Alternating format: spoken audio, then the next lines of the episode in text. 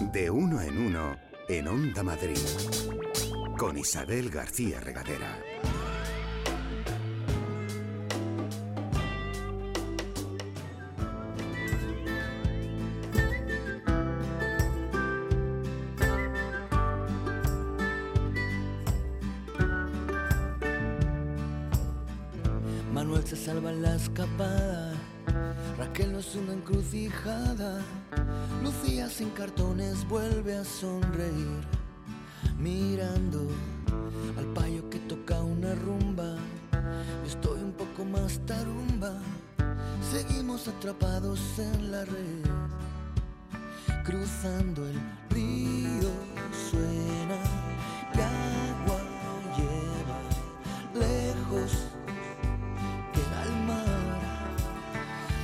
Los fans de Tantango ya han encontrado en este trocito de canción que llevamos escuchada muchas referencias y es que hoy con nosotros está Nacho Campillo que tiene nuevo disco y en ese nuevo disco está esta biocanción que no deja de ser, no sé si decir, una especie de curiosidad. Bienvenido Nacho, lo primero, Hola, ¿cómo ¿qué tal? estás? Un placer, Isabel, estar de nuevo aquí contigo. Pues un placer tenerte siempre en esta casa en Onda Madrid. Y yo decía que esta biocanción pues es una suma como de títulos, letras, fragmentos, retazos de canciones tuyas y de tu vida, en definitiva, Sí. de tu trayectoria como artista. Sí, es un experimento, ¿eh? es un collage de, de- donde he querido trazar una especie de autobiografía ¿no? de mis canciones, con guiños, Reino, con- Nacho de todo, hay de Campillo, todo ahí. Tantango. Tantango, y he hecho ahí un batiburrillo en el que ha salido, bueno, eh, algo curioso, ¿no? Una especie de, eso, autobiografía musical. Por eso le llamaba biocanción. Se iba a llamar, como cumplo a 30 años de carrera este año, se iba a llamar eh, canción aniversario, pero nos parecía demasiado serio, ¿no?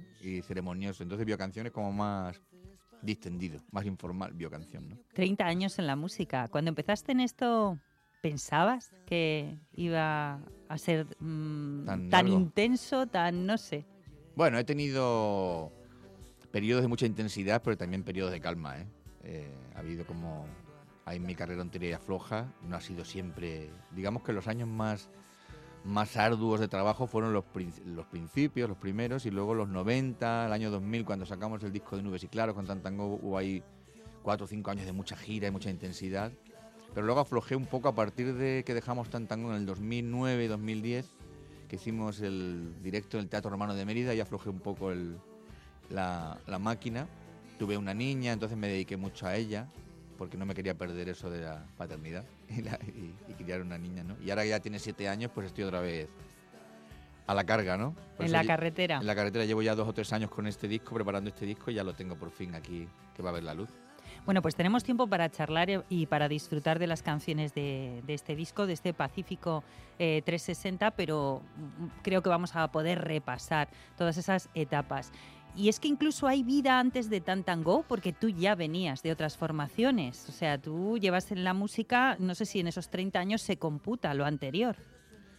No, yo lo marco, eh, los 30 años vienen desde que empecé con Tantango, pero antes yo, claro, eh, cuando viví en Badajoz tenía grupos ya en Badajoz, de adolescente, con 15 años, teníamos un grupo que tenía mucho éxito allí, se, se llamaba Trump, pero no por el presidente, sino con A, que significa vagabundo, porque yo trabajé cuando era jovencito, bueno, eh, estuve trabajando en un, en, una- en un club en Inglaterra que se llamaba Trump y me gustó, iban todos los artistas famosos, los Rolling Stones, los Beatles y tal, y me gustó mucho ese nombre, ¿no? Y el logo que tenía.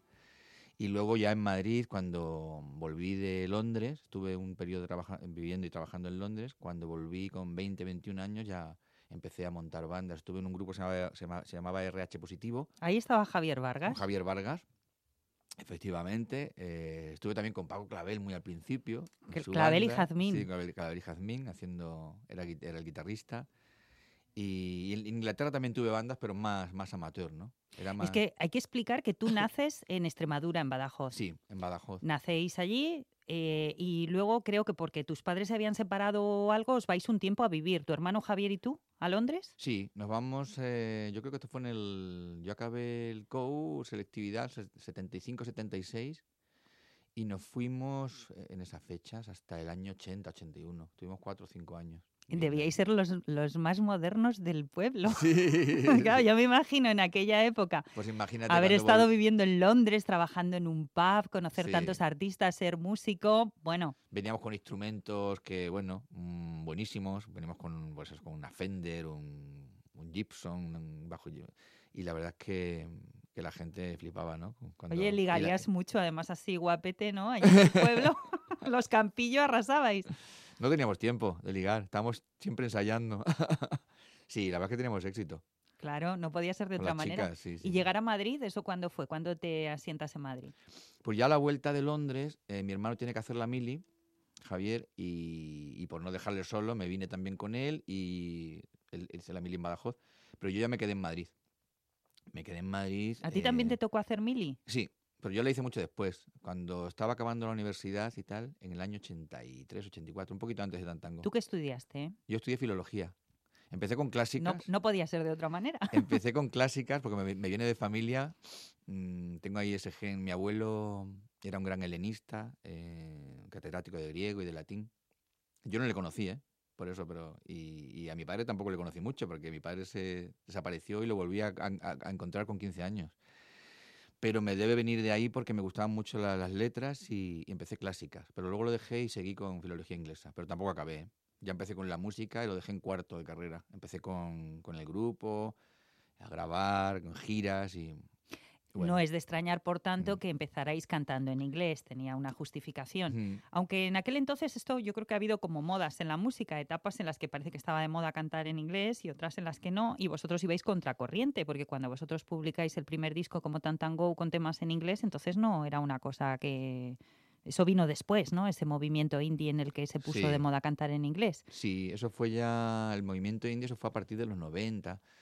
Nosotros... Y ahí ya vosotros ya cantabais en castellano. Pues Sí, vosotros a vuestro sí. aire. Nosotros a nuestro aire siempre. La verdad es que hemos sido muy independientes con todo esto, ¿no? Aunque las compañías nos decían, tenéis que hacer esto, lo otro, porque las compañías te intentan dirigir, pero nosotros hemos hecho siempre lo que no... ¿Tú sientes que siempre has compuesto y has trabajado con libertad? Y cuando hablo con libertad me refiero a, por un lado, que la compañía te dé una orientación y, por otro lado, a veces condicionantes como pueda ser la fama, ¿no? En los momentos de más fama, decir, bueno, a ver si ahora me voy a salir de lo que ya tengo hecho y voy a...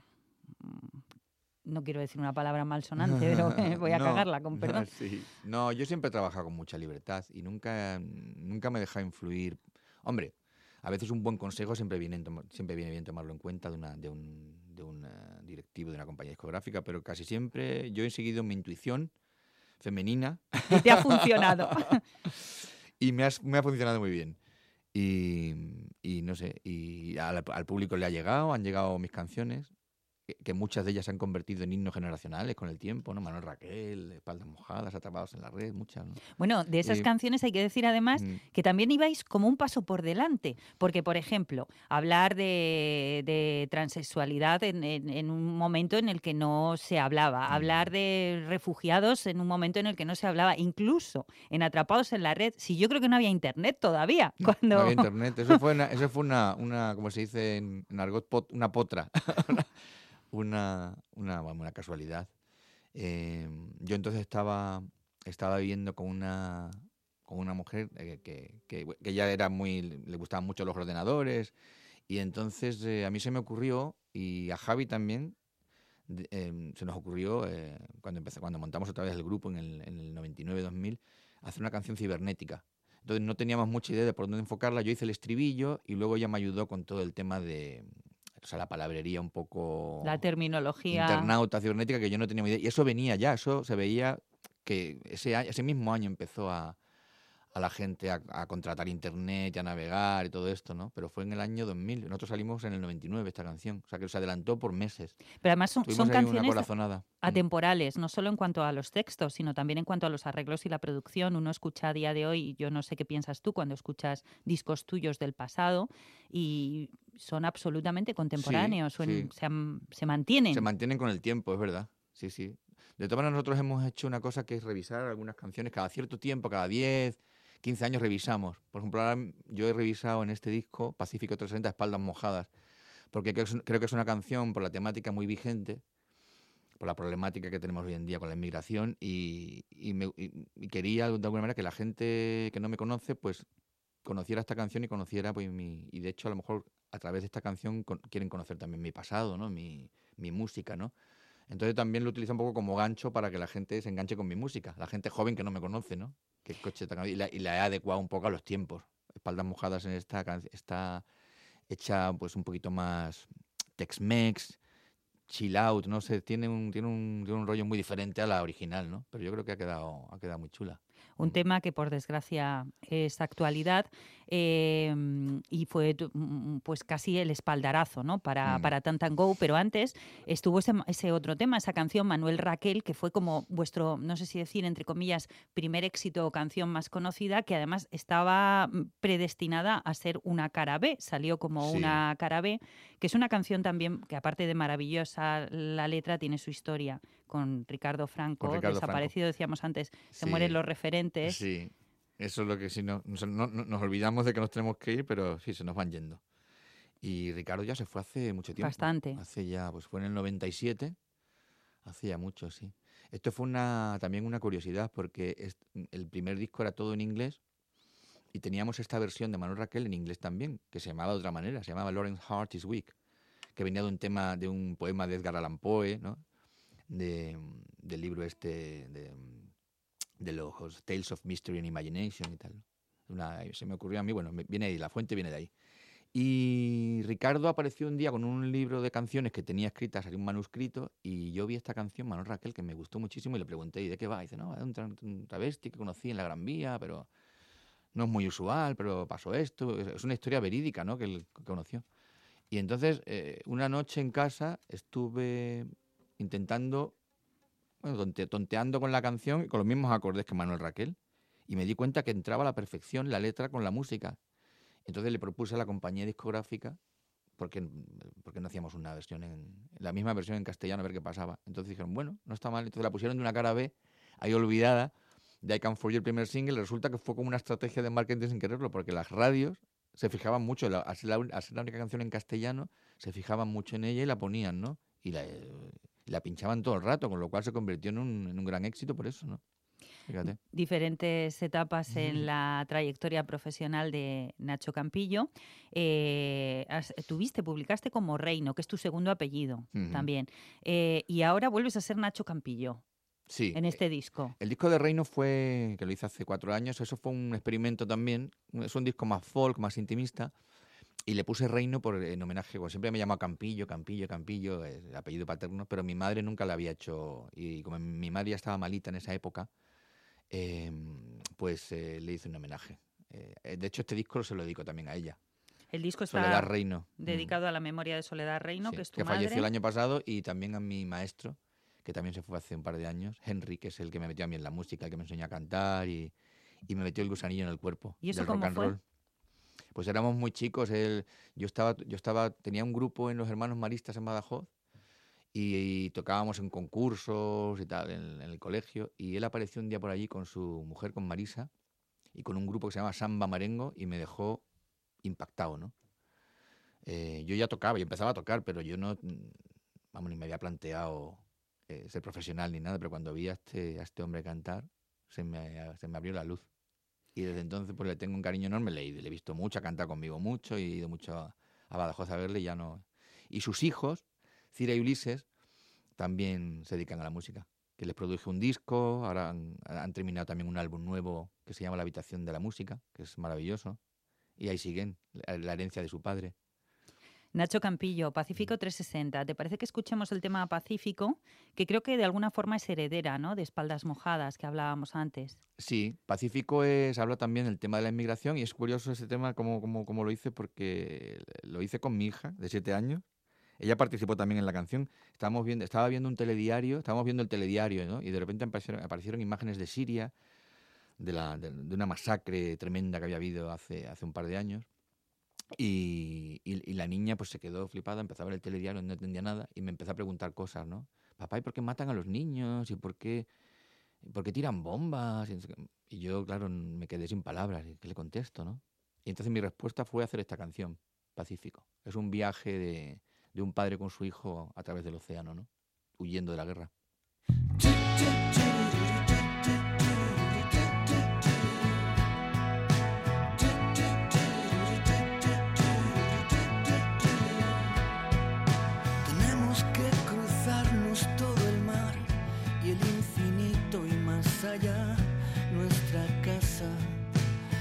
Sin temor.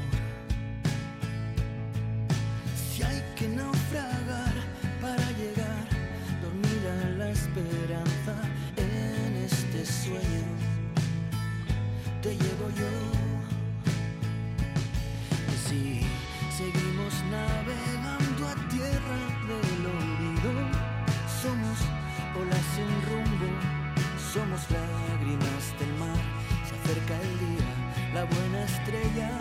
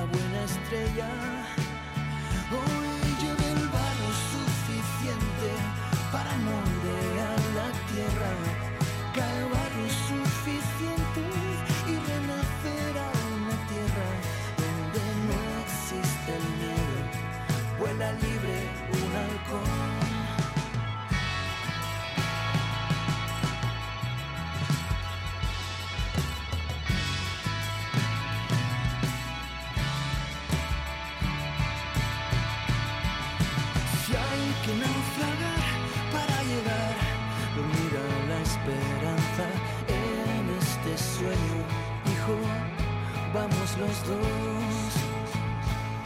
Y así fuimos desahuciados y el mar nos ha hecho más fuertes. Si fuiste ola, ya en la orilla estás en paz. Se acerca el día, la buena estrella. Hoy llueve el barro suficiente para moldear la tierra. Cae barro suficiente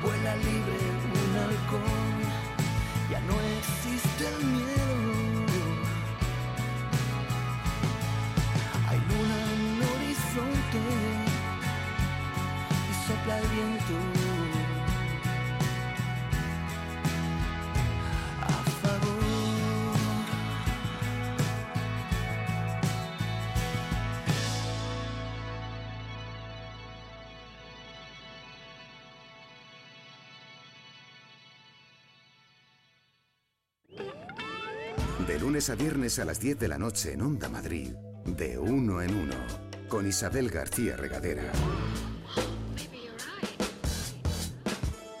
101.3 y 106 FM. Nacho Campillo presentando nuevo disco, Pacífico 360. Pero yo te preguntaba, mientras sonaba el tema Pacífico, que mm, si habías hecho radio hace muchos años. Sí, también hice radio. Me ha dado tiempo en estos cincuenta y tantos años a hacer muchas cosas. Eh, En Radio estuve 3. En Radio 3, en la época muy buena y Muy creativa. muy creativa de Radio 3, en un programa que se, llamó, se llamaba Caravana de Hormigas. Fue un poco pionero, en- porque era un programa de estos... eh, después eh, han hecho muchos, programas en televisión, pues magazines, estos que, tenía, que abarcaban todo. ¿no? Una especie de cajón Cajones de desastre. calle. Había música, cocina, entrevistas, teatro, había de todo. Eh, mm, em, sección de noticias. Yo, yo ahí hacía un poco de todo. hacía, era chico de producción, selección musical, tenía también mi momento de... De, gl- gloria. De gloria ante el micro, ¿no? Y hacía también, presentaba algunos temas, y, pero sin ánimo de, vamos, de- no era nada de, no presentaba éxito, sino la música que nos gustaba y la presentábamos. Y ahí también, ahí pinchábamos, empezamos a pinchar una maqueta de Tantango, que fue también el O sea, que secreto tú eh, eh, cuando presentabas la música metías ya tu propio Metía grupo. subliminalmente ahí Ibas una poniendo de tu- Tantango tus grupos, tu y, grupo. y lo presentaba como un grupo, como un grupo australiano. Y, O sea, ¿no decías que era tu grupo? no, no decía que era mi grupo, me lo tenían prohibido los, los directores de la- del programa. No, no, digas, no lo digas, que queda muy feo que, que el pro- propio eh, del programa ponga su música, ¿no? Luego ya la gente se enteró.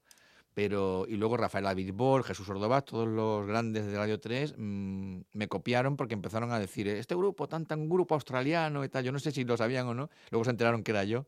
Les hizo mucha gracia. Y, y la verdad es que así fue- fue- fueron los comienzos. Sí, Tú sí, es sí. que eh, has mm, pillado mm, muchos momentos de efervescencia creativa. Eh, era un momento aquel eh, en el que había mucho movimiento en la radio y la radio era muy creativa y jugó, creo, un papel importante en, en el éxito de muchos grupos como Tantan Go, pero también era un momento muy creativo a nivel musical, que es cuando tú vienes a Madrid. Mm. Estamos hablando ahí de los años 80, Sí, cuando de- vienes a toda- Madrid. Cuando todo el la, la época de la movida madrileña. Yo venía un poco, yo, yo viví los años dorados de la New Wave, porque me pilló en Inglaterra cuando, cuando empezaban los Sex Pistols, el punk, todo esto, todos los grandes de ahora, Elvis Costello, The Clash, todos estos grupos los vi a todos en directo en aquella época. Eso me marcó mucho, ¿no? Me influyó mucho. Y yo venía también de una educación muy muy beatleiana, ¿no? Me gustaban mucho los bueno, en Beatles. este disco hay un par de guiñitos. Hay, ¿eh? hay algunos guiños, siempre me han gustado muchísimo. De hecho, empecé yo con can- can- tocando canciones de los Beatles con un grupo, ¿no? En Badajoz. Y, y nada, y luego, pues, pues cuando volví a, cuando volví a Madrid, pues también me encontré con la época dorada de la música aquí. Empezaban los grupos como Radio Futura, eh, Los Secretos, Nacha Pop, ¿no?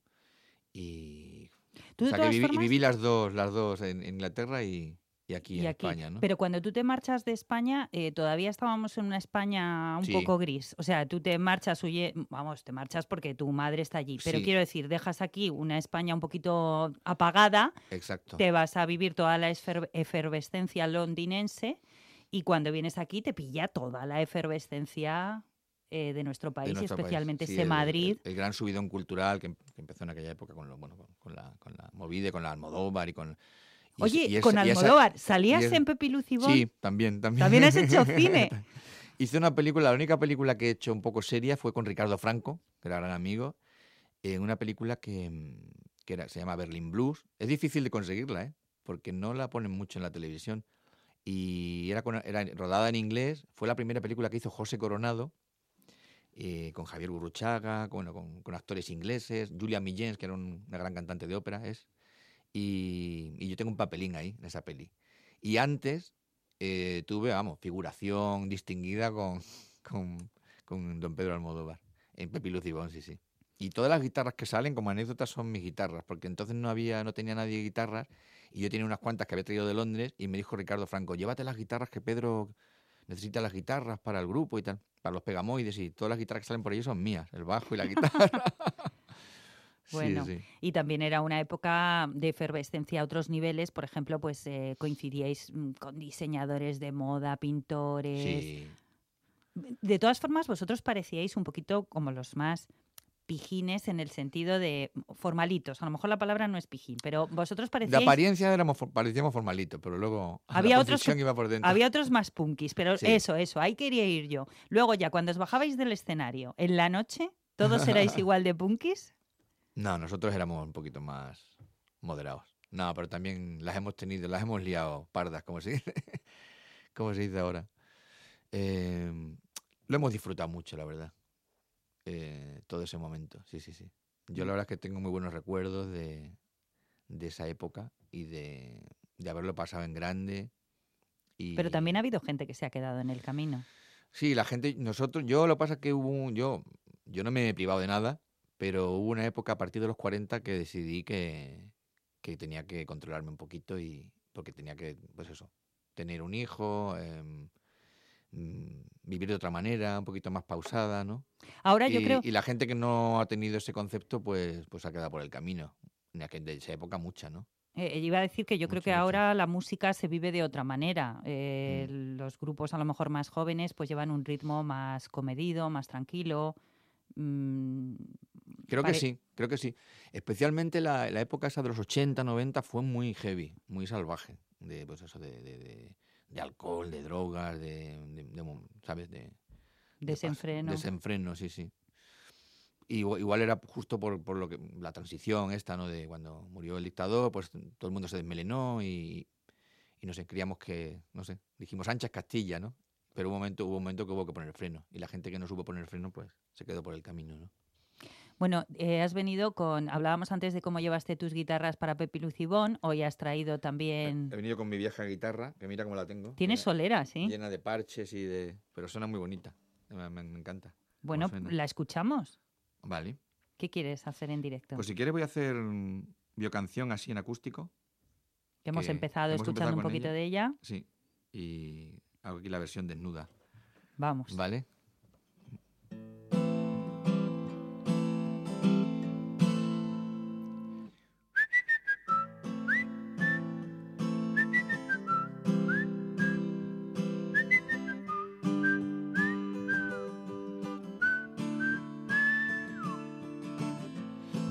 Salva en la escapada, Raquel no es una encrucijada, Lucía sin cartones vuelve a sonreír, mirando al payo que toca una rumba, estoy un poco más tarumba, seguimos atrapados en la red, cruzando el río suena y agua lleva lejos queda el mar remando a la frontera nos esperan al amanecer la vida hecha canción pasarán nubes y claros ya no bajará el telón de los sueños y emociones, euforia, vida y color. No me alcanzará el disparo de los que me quieren mal. Dentro ya de mi cabeza tengo balas de cristal. And it's my life.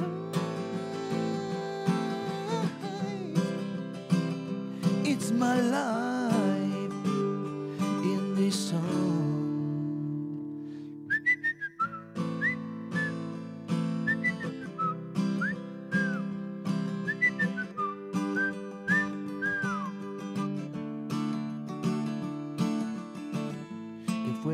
Spanish de aquel romance español, del niño que jugaba a ser mayor. Cruzando el río suena y agua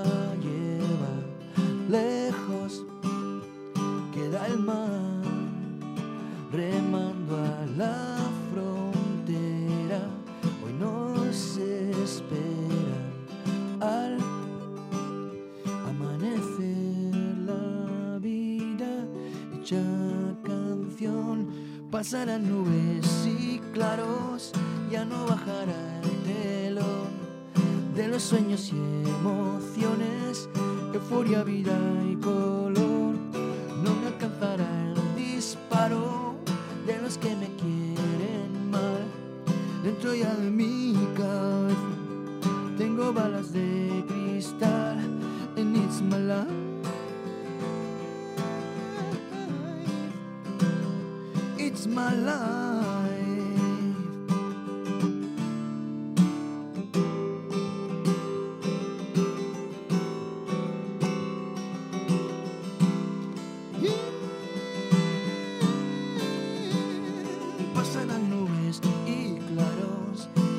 bajará el telón de los sueños y emociones, euforia, vida y color. No me alcanzará el disparo de los que me quieren mal. Dentro ya de mi cabeza Tengo balas de cristal, and it's my life. Ooh, ooh.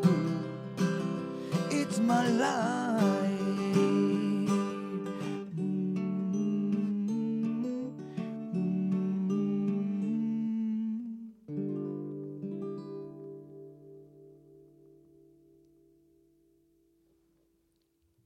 Nacho Campillo celebrando esos 30 años en la música con este disco Pacífico 360.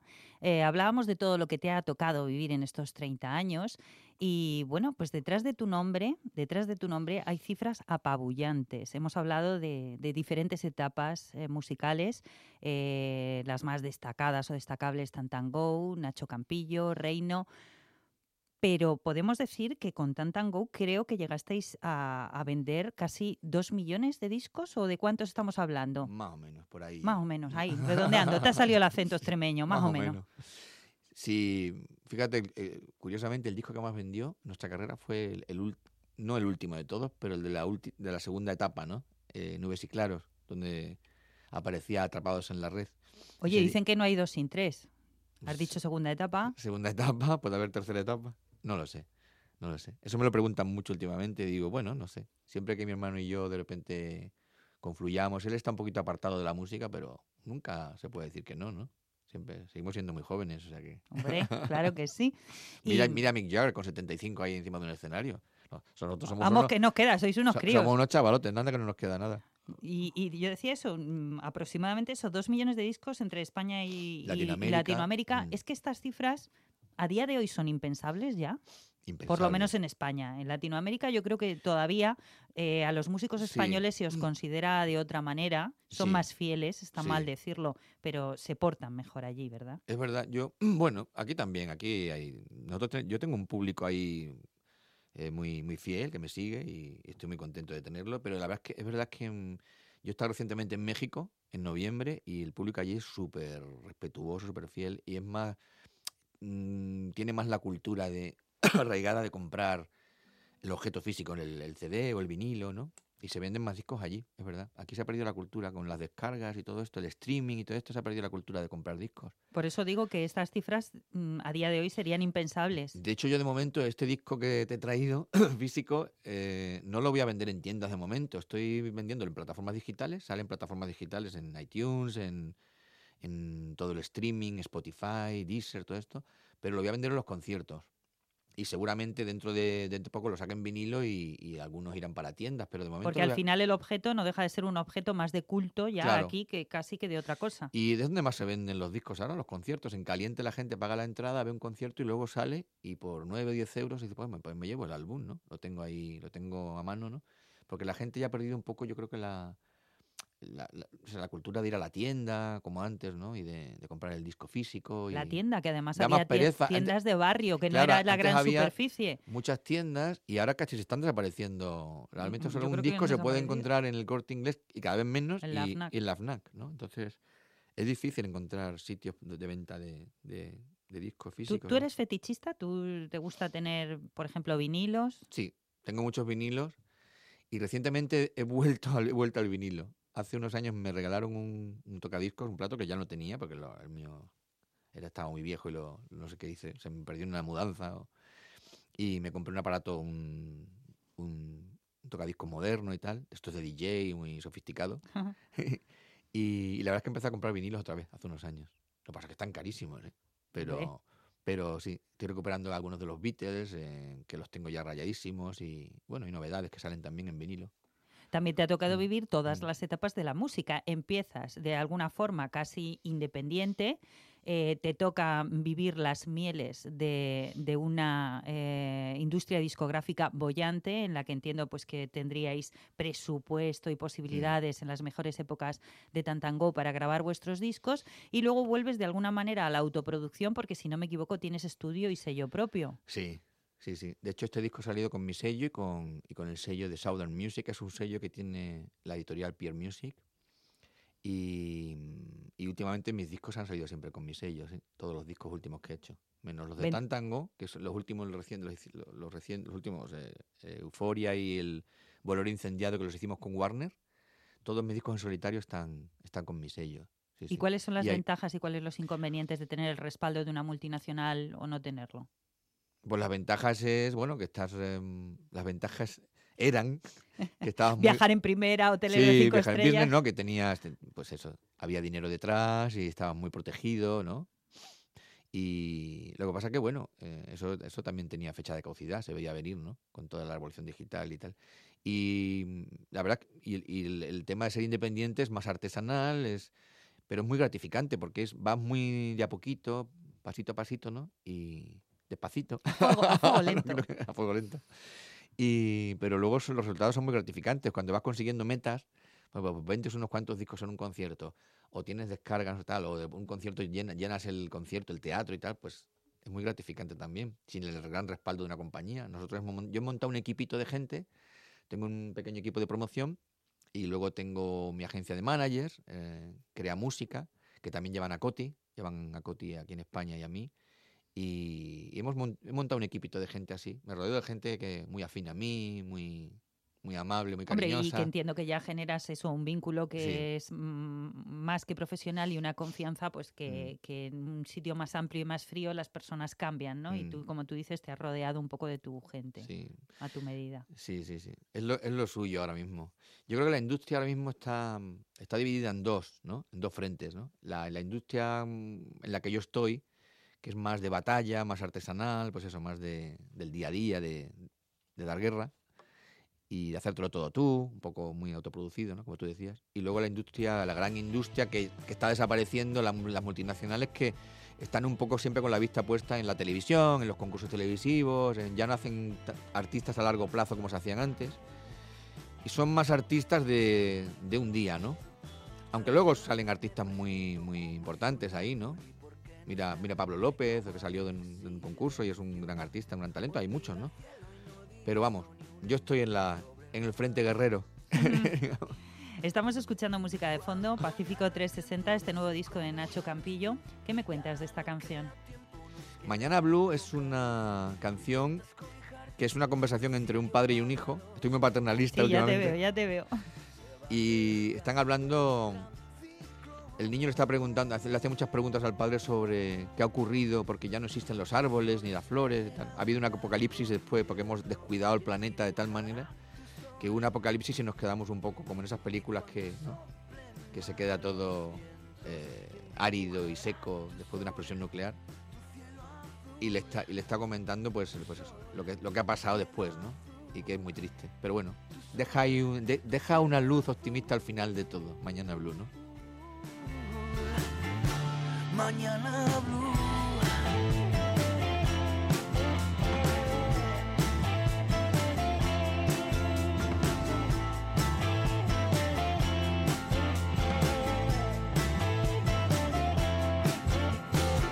Alguna vez me pregunto por qué no hay flores en nuestro jardín. Yo guardé silencio. Hoy no recuerdo ni siquiera el olor Cuánto me arrepiento de ser como un avestruz. Ya no queda tiempo, nos queda muy poca luz. Intentas cobijarte, no hay sitio para dos, no importa. Se va acercando el gran ciclón.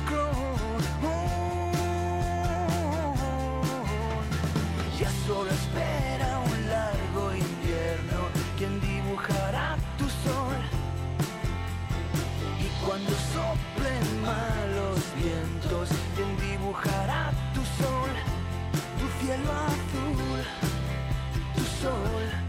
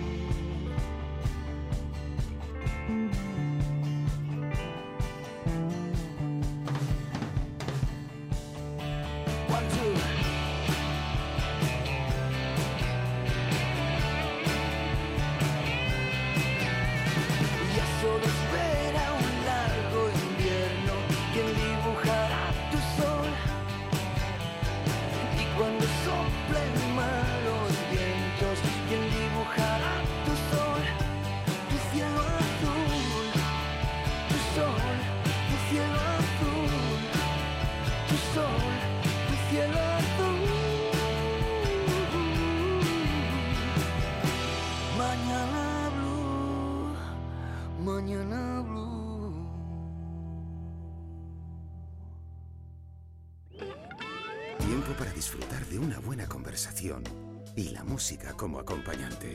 De uno en uno. En Onda Madrid, con Isabel García Regadera. Nacho Campillo, Pacífico 360. Estábamos hablando un poco de cómo ha cambiado todo lo relacionado con la industria discográfica y me gustaría que ahondáramos un poco más en cómo ha sido la elaboración de Pacífico 360, que me decías, bueno, pues a, juego, a fuego lento, reposado, una cosita íntima, independiente. ¿Quiénes están ahí? Pues mira, ahí está el artífice de la producción, es eh, Jorge García Malax, que es el batería de la banda, y también músico muy talentoso, multiinstrumentista, toca también algunos bajos en el disco, eh, teclados. Yo me he ocupado de las guitarras, de las voces, de mm, los coros también ha estado Ulises, el hijo de, de Enrique que te decía antes. Eh, yo me he encargado de la guitarra, del ukelele, de la trompeta, algunas eléctricas y luego oh, también ha colaborado en la producción del disco Sergio Sancho, el guitarrista. Ha sido un disco que hemos hecho, nos hemos cocinado entre cuatro o cinco personas. El bajo ha sido de Arturo Ruiz, también he grabado yo algún bajo. Y luego el- los teclados Alexis Hernández, un arreglo de cuerdas que ha hecho Iván Valdés, que también ha realizado el videoclip, el último videoclip mío, El Telón. Ah, Como ves, somos todos muy aquí pol- Polivalentes. poli- polifacéticos y polivalentes. Y lo he grabado en mi estudio y lo hemos mezclado en los estudios Cezanne, eh, ahí en Las Rozas, con Javier Monteverde a la, de ingeniero de sonido, los ha mezclado él y masterizado. Y luego el arte gráfico ha corrido a cargo de Roberto Cela, gran amigo, y la fotografía de Sergio Reviejo. Y todo el arte gráfico lo ha hecho Roberto Cela. Y- blanco y negro, así sí. un poco vintage y tal. Sí, yo decía que hay claroscuros que de alguna manera también se reflejan en, e- en el arte gráfico, pero que lo que predomina al final es la luminosidad, ¿no? Yo creo que es un disco optimista en su conjunto. Sí, sí, sí. Encierra, bueno, es un, es un disco positivo, sobre todo, muy, digamos, terapéutico emocionalmente. Es un disco muy emocional, donde he descargado muchas emociones, pero me ha servido como terapia en algunas canciones. Encierra muchas cosas duras de pelar, de la, la realidad, por ejemplo, la canción Pacífico, es un, o Mañana Blue, pero luego siempre deja, yo siempre dejo una puerta abierta y una, una, una pequeña puerta abierta al optimismo y a lo, a lo positivo. A ¿no? la No, esperanza. creo que no está todo perdido. Creo que la música a mí me ha hecho mejor persona y es lo que quiero transmitir, ¿no? Que, que la música, si logra que a alguien se- a- hacer a alguien más sensible y mejor persona, pues igual podemos conseguir un mundo mejor, ¿no? Si la gente a través de la música, ¿no? Podríamos conseguirlo. Y si logra aplacar el odio de algunos, pues eh, eso ya es, un, es un- punto a nuestro favor, ¿no? ¿Aportas algo con tu guitarra en este momento en directo? Sí. ¿Qué te voy- apetece hacer? Voy a hacer el, el single, el telón, que no lo he hecho nunca en directo. lo voy a estrenar aquí. Vamos con ello. Vale.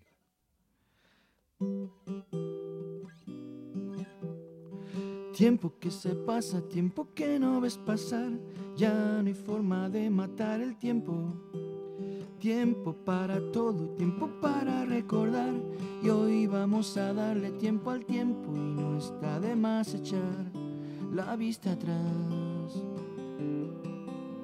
Tiempo de cosecha tras un tiempo de sembrar, hemos trabajado contra el tiempo tiempo para todo y hay tiempo para olvidar.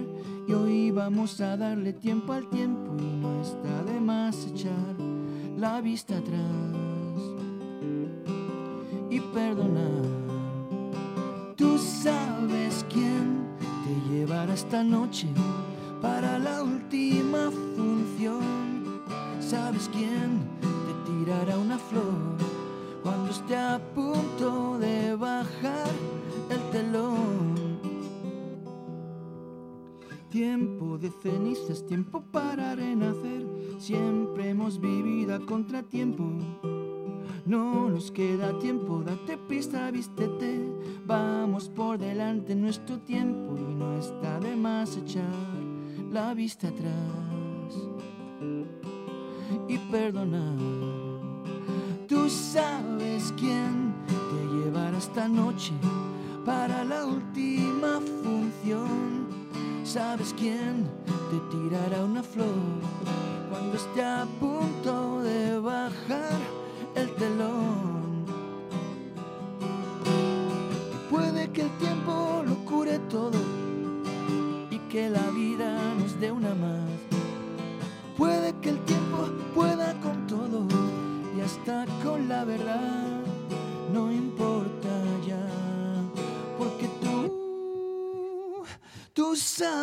quién te llevará esta noche para la última función.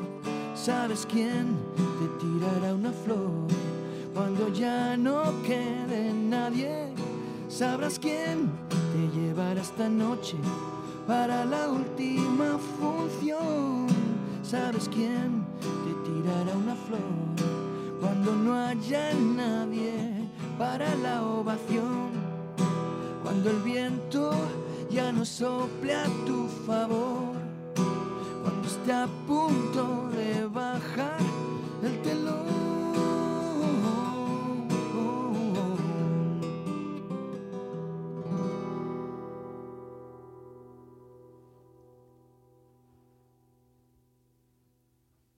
Nacho Campillo, ya que hablabas en esta canción de, echar la vista atrás, si tú echas ahora la vista atrás a esos 30 años de carrera, a tu vida en general y a tu trayectoria profesional, y piensas en todo lo que te ha dado la música, no sé, ¿cuál es mm, el, balance, el, resultado, la idea? ¿Con qué te quedas? Si es que es posible sintetizar. En una palabra o en... me ha dado me ha dado mucha satisfacción y me ha dado, me ha dado la vida. La verdad es que lo que soy yo como persona, me ha hecho mejor persona, como decía antes. Y han sido 30 años pues de... De pico y pala también. De pico y pala. Sobre todo estos últimos años están siendo más duros, pero como te decía antes, muy gratificantes a la, porque estoy conociendo a mucha gente. Estoy aprendiendo de la gente que viene ahora nueva, que empieza, ¿no? Los, los emergentes, los indies, también se aprende mucho de todo el mundo, ¿no? Eh, conozco a muchos músicos jóvenes que me enseñan muchas cosas. Por cierto, en el disco hay un guiño a un mm. músico que ya no es tan joven, porque Chechu Altuve ya... los Madison, hay una versión. hay una versión de los Madison. Chechu que ha venido también varias veces aquí a la radio a presentar sus diferentes proyectos. Es una maravilla de canción, compás de espera. Este, eh, yo conocí a los Madison y a Chechu a través de Mikel Erenchum. Me habló de ellos en un viaje que hicimos a Perú, en una gira que hicimos por Perú hace cuatro o cinco años. Y cuando volví, me interesé mucho por, por Chechu y por Madison, busqué su discografía y esta canción me fascinó, ¿no? Tanto que hace dos o tres años decidí hacer una versión. Se la he visto tocar en directo muchísimas veces. Yo le he dado una vuelta de tuerca, la he hecho muy diferente. y a ver, y me decías que le has dado un aire... Más, em, digamos, pues eso, más, eh, tiene un compás ternario, más, es más balada. Mm, no sé cómo... Es más latinoamericano, quizás, por el ritmo, ¿no? Y, tiene un arreglo de cuerdas así a lo Damien Rice, muy cinematográfico. Eh, no sé, le, he dado, le ha hecho muy diferente a. Y Checho me ha dado el visto bueno. El otro día puso en las redes sociales que pedazo de versión que me ha hecho el amigo Nacho, enhorabuena, no sé, o sea que le, le, debe gustar. ¿Eres muy activo en las redes sociales? Empiezo a serlo. No queda más remedio. Fíjate que yo fui pionero en esto pero luego acabé un poco harto, ¿no? Después de todo el tema de... Atrapados en la red fue como la sintonía de muchos... Programas. Nosotros tenemos un programa aquí Enredados que durante mucho tiempo se llamaba Atrapados en la red del programa y era la sintonía, claro. Y ese programa pues fue, fue, la sintonía de muchas campañas de radio y de, televisión y cuando de internet, cuando empezaba todo el tema de los chats y, y, lo, y yo acabé un poco cansado. Y ahora he vuelto. He vuelto ahora con, al Instagram, al Facebook, a todo y cada día le dedico un poquito Sí, sí, a meter alguna cosita, a poner fotos, tal. El compás de espera. Recuerdo que yo no era el más listo. Y tú, tú me diste pista abierta. La pena fue Nacho Campillo, bueno, el disco es variadísimo, mm, diferentes matices a nivel sonoro en cuanto a contenido, incluyes esta versión, esos guiños también a mm, un poco vitelianos, esa, esa canción revisitada del pasado. Has hecho un compendio bastante apañaete, ¿no? Para estos 30 años. Ahora, en la gira... Pero no deja de ser una cosa inédita, ¿no? Porque todo, bueno, la mayoría de los artistas cuando celebran un cumpleaños o o hacen una celebración de este tiran de éxitos. Tira, sí, tiran de hacer un recopilatorio, éxitos remasterizados y yo preferí sacar material nuevo porque pues, cada vez nos va, quedando, nos va quedando menos tiempo, como dice la canción del telón, ¿no? Y, Pero yo lo que sí te quería Yo tengo mucho material, la verdad es que en estos años me he hecho, me he hecho con mucho material, he compuesto mucho. De hecho, este álbum iba a ser un álbum doble de veintitantas canciones, pero pensamos el productor y yo que era disparar cartuchos al aire, por ahora mismo con los tiempos que corren la gente consume muy rápido y es mejor hacer dos volúmenes. Ahora uno y el año que viene. Próxima entrega. Yo lo que te quería preguntar es si en la gira, eso sí, eh, repasas éxitos de tus diferentes etapas. Sí, claro. Eso no hay más remedio. Si no, el público se te echa encima. Sí, sí, sí. En la gira estoy haciendo ahora em, el disco nuevo, prácticamente íntegro y luego hago algunos temas en solitario de discos anteriores y luego de Tantango ahí un 50%. Pues te seguimos en las redes sociales, Nacho Campillo, y estaremos muy pendientes de dónde estás actuando y nos vamos a despedir con esa nueva versión de Espaldas Mojadas, que además la titulas Espaldas Mojadas 360, y es el bonus track. Exactamente, 360 porque define muy bien lo que es también el, el sonido del disco, ¿no? Y 360 hay una curiosidad que no lo he dicho hasta ahora, que son 30 años pero en meses.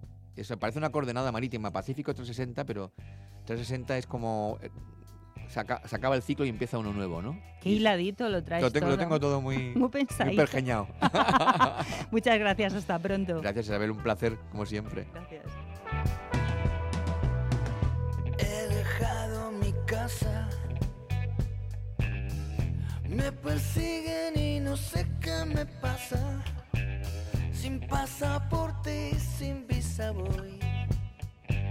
Navego contra la corriente y la brisa.